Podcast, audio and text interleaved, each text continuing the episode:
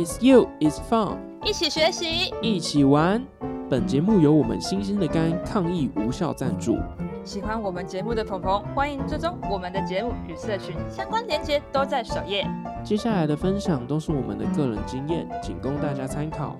如果有任何建议，欢迎填写首页链接内的意思化、意思化表单。大家早安、午安、晚安，我是来自喵星球的安，没错，就是那个早安、午安、晚安的安。希望大家一切平安又喜乐。Hello，大家好，我是乃恩。那这一集是我们的读书会，读书会，可是我们不是之前都是议事方吗？为什么会突然有一个读书会呢？啊，还记得我们在前面议事方里面有常常提到说，一些事情的发生其实常常带有很多的情绪跟人际关系的问题。那我们都说可能之后会再用其他的集数再去好好跟大家讨论。但后来我们发现，其实可以透过读书会的方式，再从一些故事案例，然后带入我们常发生的一些事情，来好好的去讨论这些事情。哦，原来是这样子哦。也对啦，就是偶尔读一点书，也可以多充实一下自己的一些知识跟相关的能力。不知道大家有多久没有读书了呢？那刚好我们最近就有看到有一本书，就是在讲萨提尔理论的。那我们就想说，其实这个东西可能平常如果呃，除非你真的对心理学很有兴趣，或对沟通很有兴趣的朋友，你才会去看这一本书。那一般的朋友，可能你其实看到这本书在书上，你可架书架上，你可能不会主动去阅读。所以我们就想说，来以这这本书来跟大家分享。哦，多久没有看书了？这真的是一个灵魂拷问呢。有些人可能离开学校之后，就是出了社会，就再也没有翻过书了。没错，没错。出社会之后，其实有很多的事情发生，那你其实很难有机会好好的坐下来去看书。毕竟电视剧这么好看，手机这么的好滑，尤其现在短影片这么的多。那我们想说，可以透过这个读书会的方式，让大家有机会好好的用听的来把一本书给听完。好啦，那我们就回到我们这本书身上。我们今天要介绍的这本书呢，它的书名是《萨提尔的对话练习》，是李重建老师写的，从亲子天下出版的。那萨提尔其实她是一个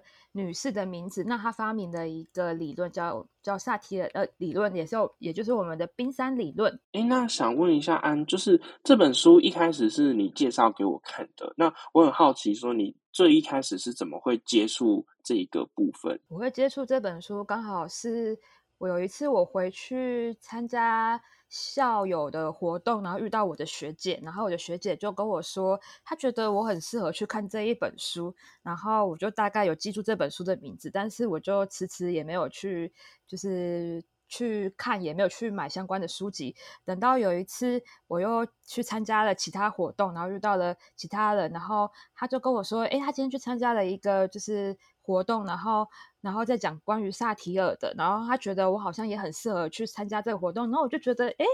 已经有连续两个人都说我好像可以去学习很相关这个东西，所以我就那时候就买了这一本书起来。但是你知道的，就是大家。大家不知道有没有经验，就是你买了很多很多的书，但是就放在你的书架上，但是你就迟迟没有打开过它，就是有一种高级的灰尘收集器的概念。没错，然后我就一直不知道为什么，可能就是。每一本书我都觉得它有一个天时地利人和，就是时间对的时候打开来它，你就会对它特别有感觉。然后刚好就是大概被我放置了大概一两年的时间吧，然后我就突然看到了那本书，就觉得嗯，我应该来打开来看看它吧。然后刚好我那时候其实我就习惯的是大概每天睡前会看一个章节，然后我就每天看一个章节，然后隔一天感觉我的生活中、我的工作上就会发生一个案例，然后我就会觉得哇，跟这。昨天看的那本书好像很呼应，可以就是有很多的感觉，然后所以我就默默的就看完了这本书，然后就觉得哇，真的还蛮受用的。那讲到这里，想必各位听众也很期待这本书葫芦里面到底是卖了什么药。那我们就赶快切入这本书的主题吧。像安刚刚有提到我们这个萨提尔理论，也就是冰山理论。那想先问安，就是可以简单介绍一下，就是什么是冰山理论吗？嗯，冰山理论，我不知道大家。这个年代有没有看过《铁达尼号》这个电影呢？有有有，我有看过。好的好的，因为毕竟铁达尼号其实应该是我爸爸妈妈那个年代的电影，但好像在近最近好像有在被修复过，所以其实现就是前阵子在电就是大荧幕上也是可以看到铁达尼号就是重新数位修复的版本。那铁达尼号这个事件，大家应该就是很都知道，就是就是他在一艘船，然后在在航行的时候，然后撞上冰山。那你在想说，就是但那个船长怎么会就是撞上冰山？难道他没有看到冰山吗？那其实是因为大家应该有看过冰山，其实它在海上就是那一角，虽然浮在上面那角，你可能觉得它距离你大概还有好几公里远，但其实山的下面其实它已经就是很长很长，在水面下你没有看到的地方的，你的船已经在好几公里外，你就已经撞上它的山的海海底下的部分。那冰山理论其实就是在讲说，每一件事情或者是东西，你或许我们都是只是看到。就是我们眼睛看到都只是水平面上的那一部分，我们没有看到水平面下发生的事情。那到底水平面下发生的事情是怎么导致我们现在看到的这一切？在书里面有一个故事，我觉得应该可以比较容易的，就是帮助大家去切入我们现在要提的这个观念。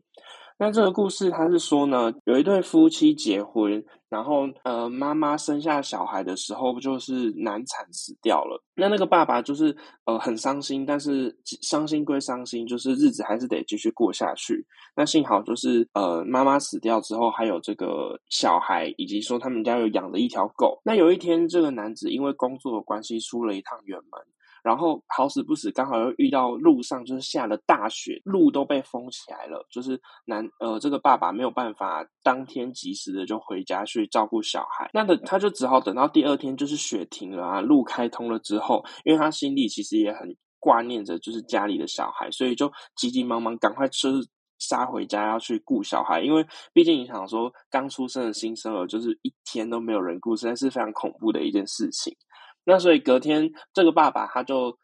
回到家里之后，一打开门，然后发现家里乱七八糟的，然后小孩不见，而且屋子里面到处都是血，就连小朋友睡觉的那个婴儿床也全部都是血。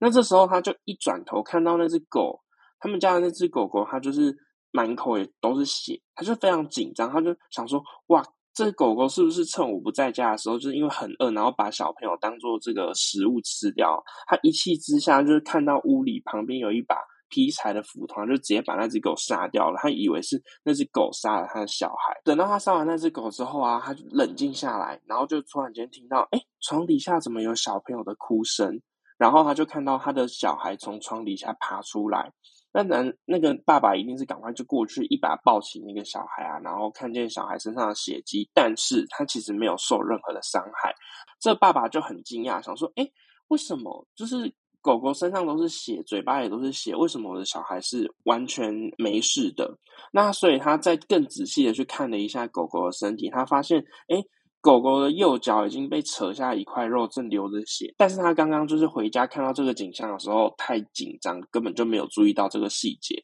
然后他再仔细的看了一下周围，他就发现他屋子的角落躺着一只狼。那只狼已经死掉很久了，那嘴巴里还叼着他从狗狗身上扯下来的那块肉。所以这个爸爸其实到后来才意识到说，哎，原来是我们家的狗狗为了拯救。小婴儿不要被突然从外面闯进来的狼攻击而受伤，然后跟那只狼奋战了很久，然后还受伤。然后等到这个爸爸回到家的时候，那只狗狗就很开心的要去找主人。哎，主人终于回来了，结果却被这样子误会，然后就被主人误杀。所以我觉得用这个小故事来讲这个冰山理论，就是说，嗯，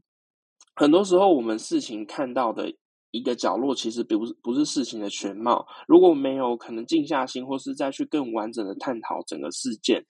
就可能没有办法看到背后真正的原因。像我觉得在这里面，其实还有一个点，就是当然大家一定会想说，啊，他爸爸怎么没有就是好好的去看完整件事情就去做这件，是不是很情绪化的一个人？就好像他只是看了一眼，然后马上就脑海里面就很多的脑补之后，他就去做了这个行为，但。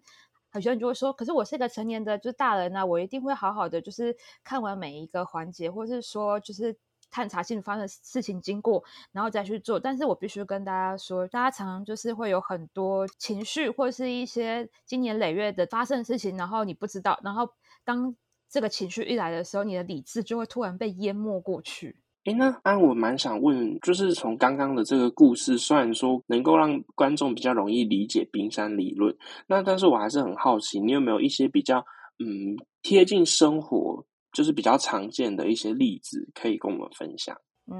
有。那我不知道在你的求学生活经验里面，有没有遇到班上有一有种同学，就是就是一个非常非常乖，然后从来不会做错事，然后然后你就会觉得看到这个同学，如果今天比如说这个同学每次都是就是班上的资优生、乖宝宝学生，然后突然他有一天就是他说他真的功课忘记在家里，然后。然后没有带，那你会你会觉得他是因为没有写作业，还是他真的没有带？我会觉得他是真的没有带，毕竟他平常就是老师的好学生，是不是？那大家其实都有这个思维，但是你根本不知道说他到底是真的有写。那今天就一样，那如果假设今天这个好学生，那比如说中午都会有午休时间嘛，那如果午休时间，那这个好学生一定是乖乖午休，对不对？对。那如果假设你今天是那个老师，突然有一天，就是你午休的时候想说，哎呀，回班上看一下，然后你突然发现这个很乖的学生竟然拿枕头打隔壁的同学，然后你心里感觉是什么？你看到了什么？一定有什么其他的原因，这个小朋友才会突然拿枕头打隔壁的同学。对，就是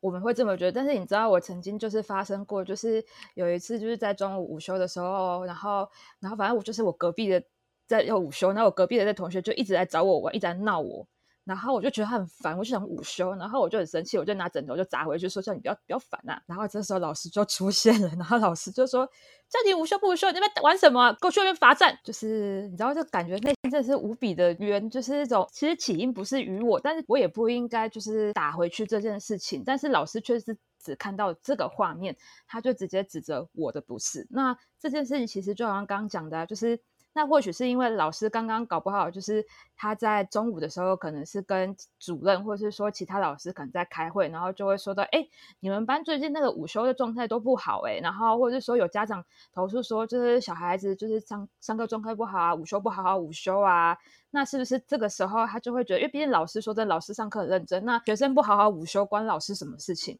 那老师自己当然也会觉得很冤，但然后但是他就被长官或是被主任骂，那他当然这时候刚好就走，就是开完会回来想说好，那我就来看看我们班的午休到底发生什么事。然后这个时候他就看到这个学生，他虽然平常是资优生，但是因为他刚刚被骂，某种程度上他就是自己内心有一个冤屈，然后他自己就是有点情绪上来。那他看到这个画面，他当然不会去有理智性的去想，不对啊，这个同学平常都是那乖宝宝，他怎么可能会去做这件事情？哇！结果你就这样子被老师误会了，感觉也是很委屈诶。好吧，那我觉得，因为身为就是比较低敏感的人啊，就是听完这两个例子之后，我我觉得我蛮可以理解，就是呃，所谓的冰山这个概念，就是只有一小角是露出在大家平常肉眼可见的范围啊，然后就跟对，就好像对应到我们平常在生活中的一些案例。那这边在书中还有另外一个例子，我觉得也蛮适合跟大家分享的，就是呃，这个故事是有一天有一个小孩跟他妈妈吵着说他想要吃糖葫芦，那妈妈也想说哦好啊，那就买给你。结果正准备要买的时候，这小孩就开始哭闹，说我不要吃，我不要吃。那这时候如果安妮是那个妈妈，你会怎么反应？我想说你在演哪一出戏？你是有病吗？说说要吃的是你，现在说不吃的是你，到底想怎样？对吧？就是妈妈就是用一个比较生气的情绪去对这小朋友，然后这时候我们作者其实他人就在旁边，那他这时候就跑来就是帮忙，他就蹲下来跟这个小朋友说：“哎，弟弟你还好吗？你刚刚不是说你想吃糖吗？那为什么不想吃了呢？还是你是不想要吃这支糖等等的？就是用一些比较平缓的语气啊，跟一些引导的方式去问出小朋友到底为什么会从想吃，然后变成。”哭闹着说他不要吃了，那到最后才终于问出来，原来是因为小男孩看到了老板在做糖的时候，他的那一只糖就是掉到地上了，然后他觉得这个东西脏了不能吃，所以他才吵着跟妈妈说他不要了。但其实他并不是真的不想吃糖，而是不想吃被老板弄到地板上的那一只。透过这样子的故事，那个安有什么想法吗？那为什么这个小孩就是？他没，他不直接跟妈妈讲说那个糖果掉到地上了呢？我觉得，嗯，可能是那个小男孩，因为他可能也还小，不知道怎么去很完整的表达说糖果掉地上了，我觉得他很脏，所以不吃。那我在想，会不会其实是他以前的一些经验，就是他其实也是有跟，就是平常也会发生一些会跟，就是跟父母反映，但是我们常常在社会中，常常就会觉得小朋友哭闹啊，或是说就是就是讲的一些话，就是好像就是呃都在乱说话，所以就会都不相信小朋友说的话，然后以至于小朋友就会间接的，就是觉得我跟你说的这些，然后你就是你也不会相信啊，那他就会选择性的不说。嗯，确实，好像在一些比较嗯传统的家庭，大人在面对小孩的一些情绪或者是反应的时候，都是叫他，比方说不要哭、不要吵、不要闹，但就是比较少去探究说，哎，他到底为什么会为什么会有这些状态产生？因为我我是觉得，其实作者他其实透过引导以外，他在引导的过程中，其实有很多就是他是问小男孩说：“所以你不要是这一只吗？那你现在感觉怎么样？”是有一种就是。我是关心你的，我是站在你的立场，然后我很想知道你的感觉，就是会让人家会有一种今天并不是来指责我为什么要突然大哭大闹，而是站在一种就是我是真的想要了解你发生什么事，我想知道你现在的情绪的原因是什么，而不是说好像我今天哭闹，然后就是要说啊，你在哭什么哭的感觉。可是我觉得这件事情也不太容易达到的，还有一个原因是因为。今天作者毕竟他是站在第三方的角色来处理这件事情。妈妈她当下接受到小朋友的这样情绪变化，其实妈妈自己的状态也是带有情绪的。所以我觉得在这样子的情绪掌控跟你要同时能够观察出这些细节的这两件事情权衡之下，也是我们十分值得去学习的一件事情。因为其实我就会去思考，那如果假设。我是那个妈妈，我在面对小朋友发生这种状态下的时候，我到底会如何去呃处理这个问题？因为我想，我也很可能会像这个妈妈一样，就是会直接就会忍不住的，就是在公开场合直接骂小孩，或者是说就会想说，好，那我就再也不买什么东西给你吃，因为你每次都这样，让人觉得讨厌。但是像我现在这种想法，每次其实它其实是一个比较情绪化，因为可能只是次数比较多，但是并不代表是真的每一次都发生这件这件事情。那以及如果假设我是那个小朋友的话，我可能就会觉得很委屈，为什么我妈妈都都说我是错的，然后为什么我明明是对的，然后妈妈每次都要指责我？那我觉得久而久之之后，我就会变成是那种，就是就是就算。有想法、有感觉，然后或者是再再正确，我都不会想跟妈妈讲，因为我觉得反正我怎么说你都不会，你根本就没有想理我的意思啊，你也听不懂我在说什么啊。然后之后我们可能就会变成就是没有沟通的，就是沟通就会产生更多的障碍，然后鸿沟，然后就会变成现在常常见到就是父母跟小孩之间的沟通的障碍的一个开始吧。嗯，就是有一些有一些事情可能是从小慢慢一点一滴去造成以后的一些影响。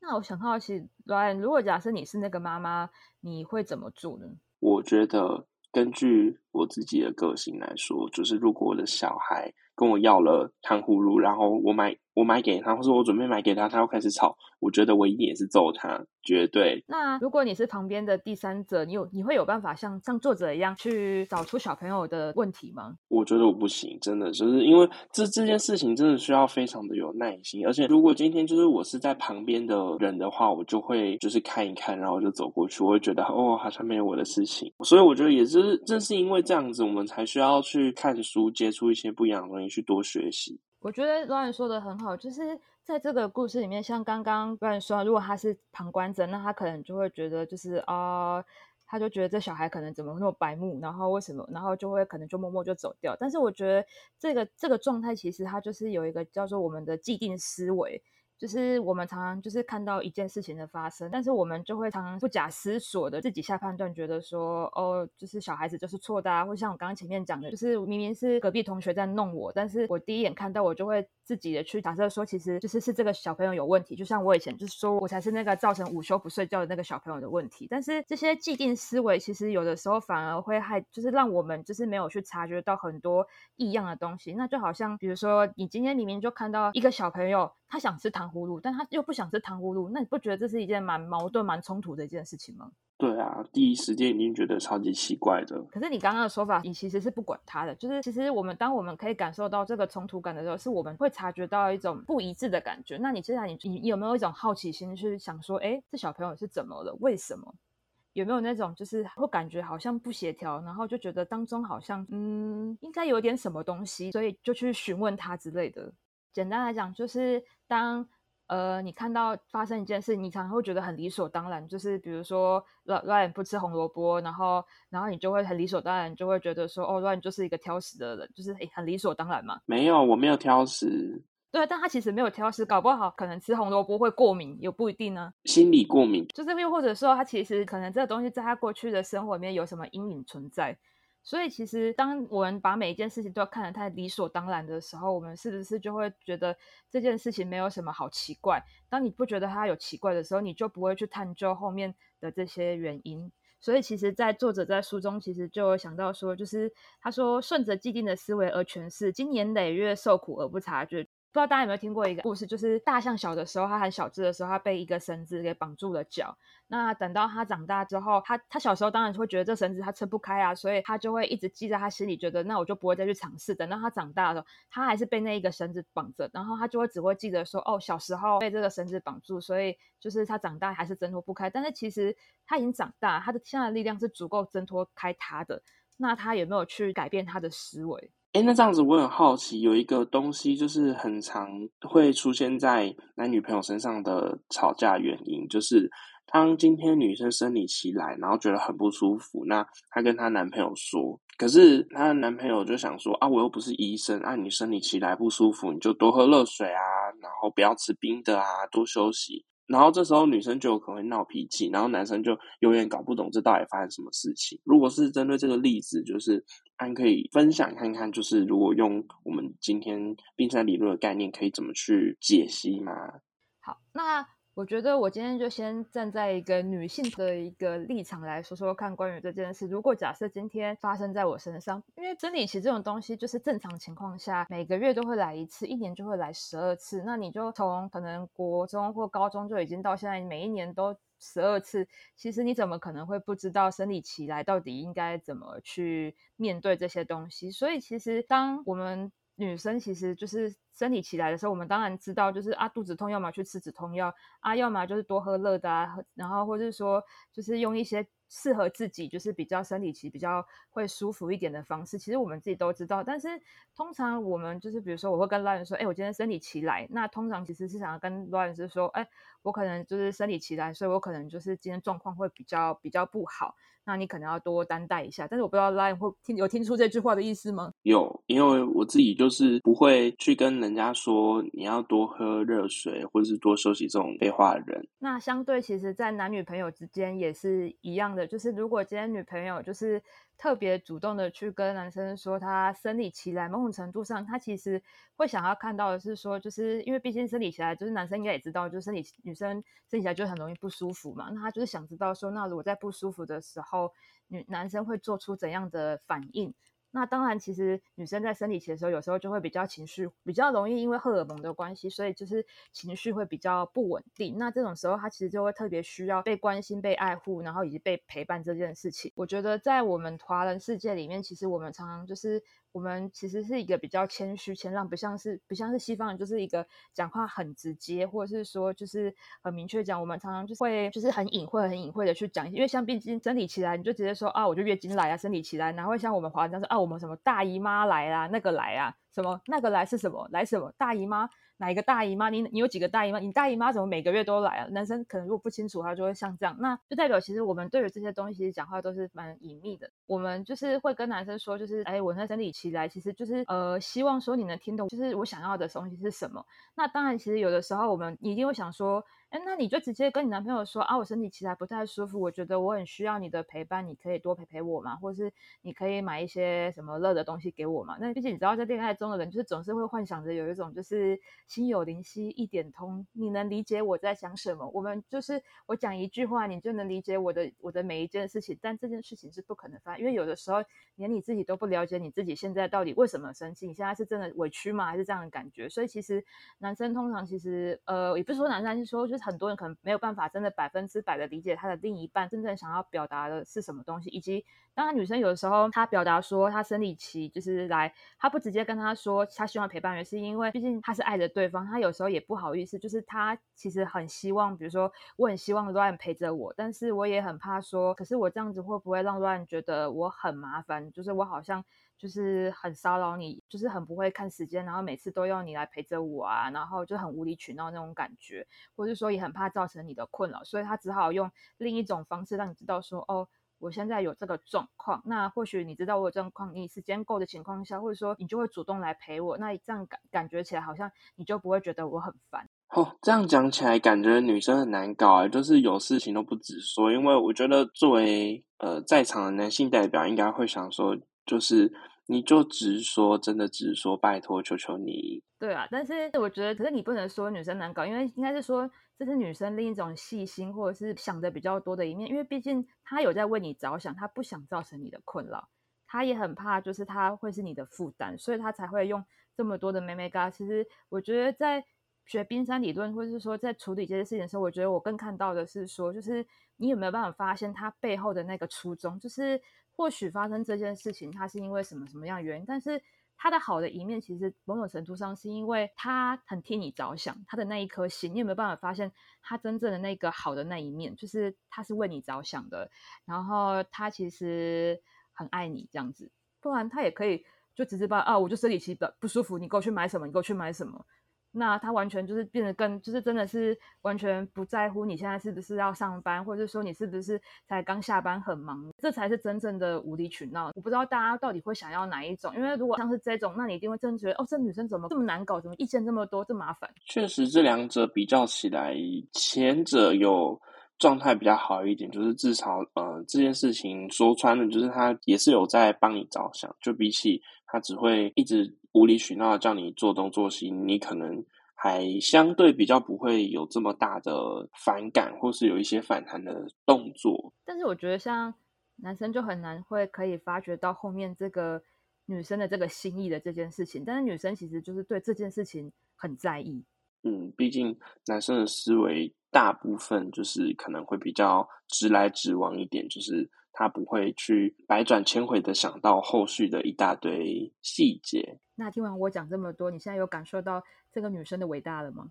嗯，我觉得好，就是变成可以可以感受到她的一些付出，对这些小小的付出，对，那就是看各位女生身边的男朋友，看天线够不够长，能够 get 到这些比较细微的讯号。好的，那我我觉得我们可能还是要拉回来我们的这个今天的议题。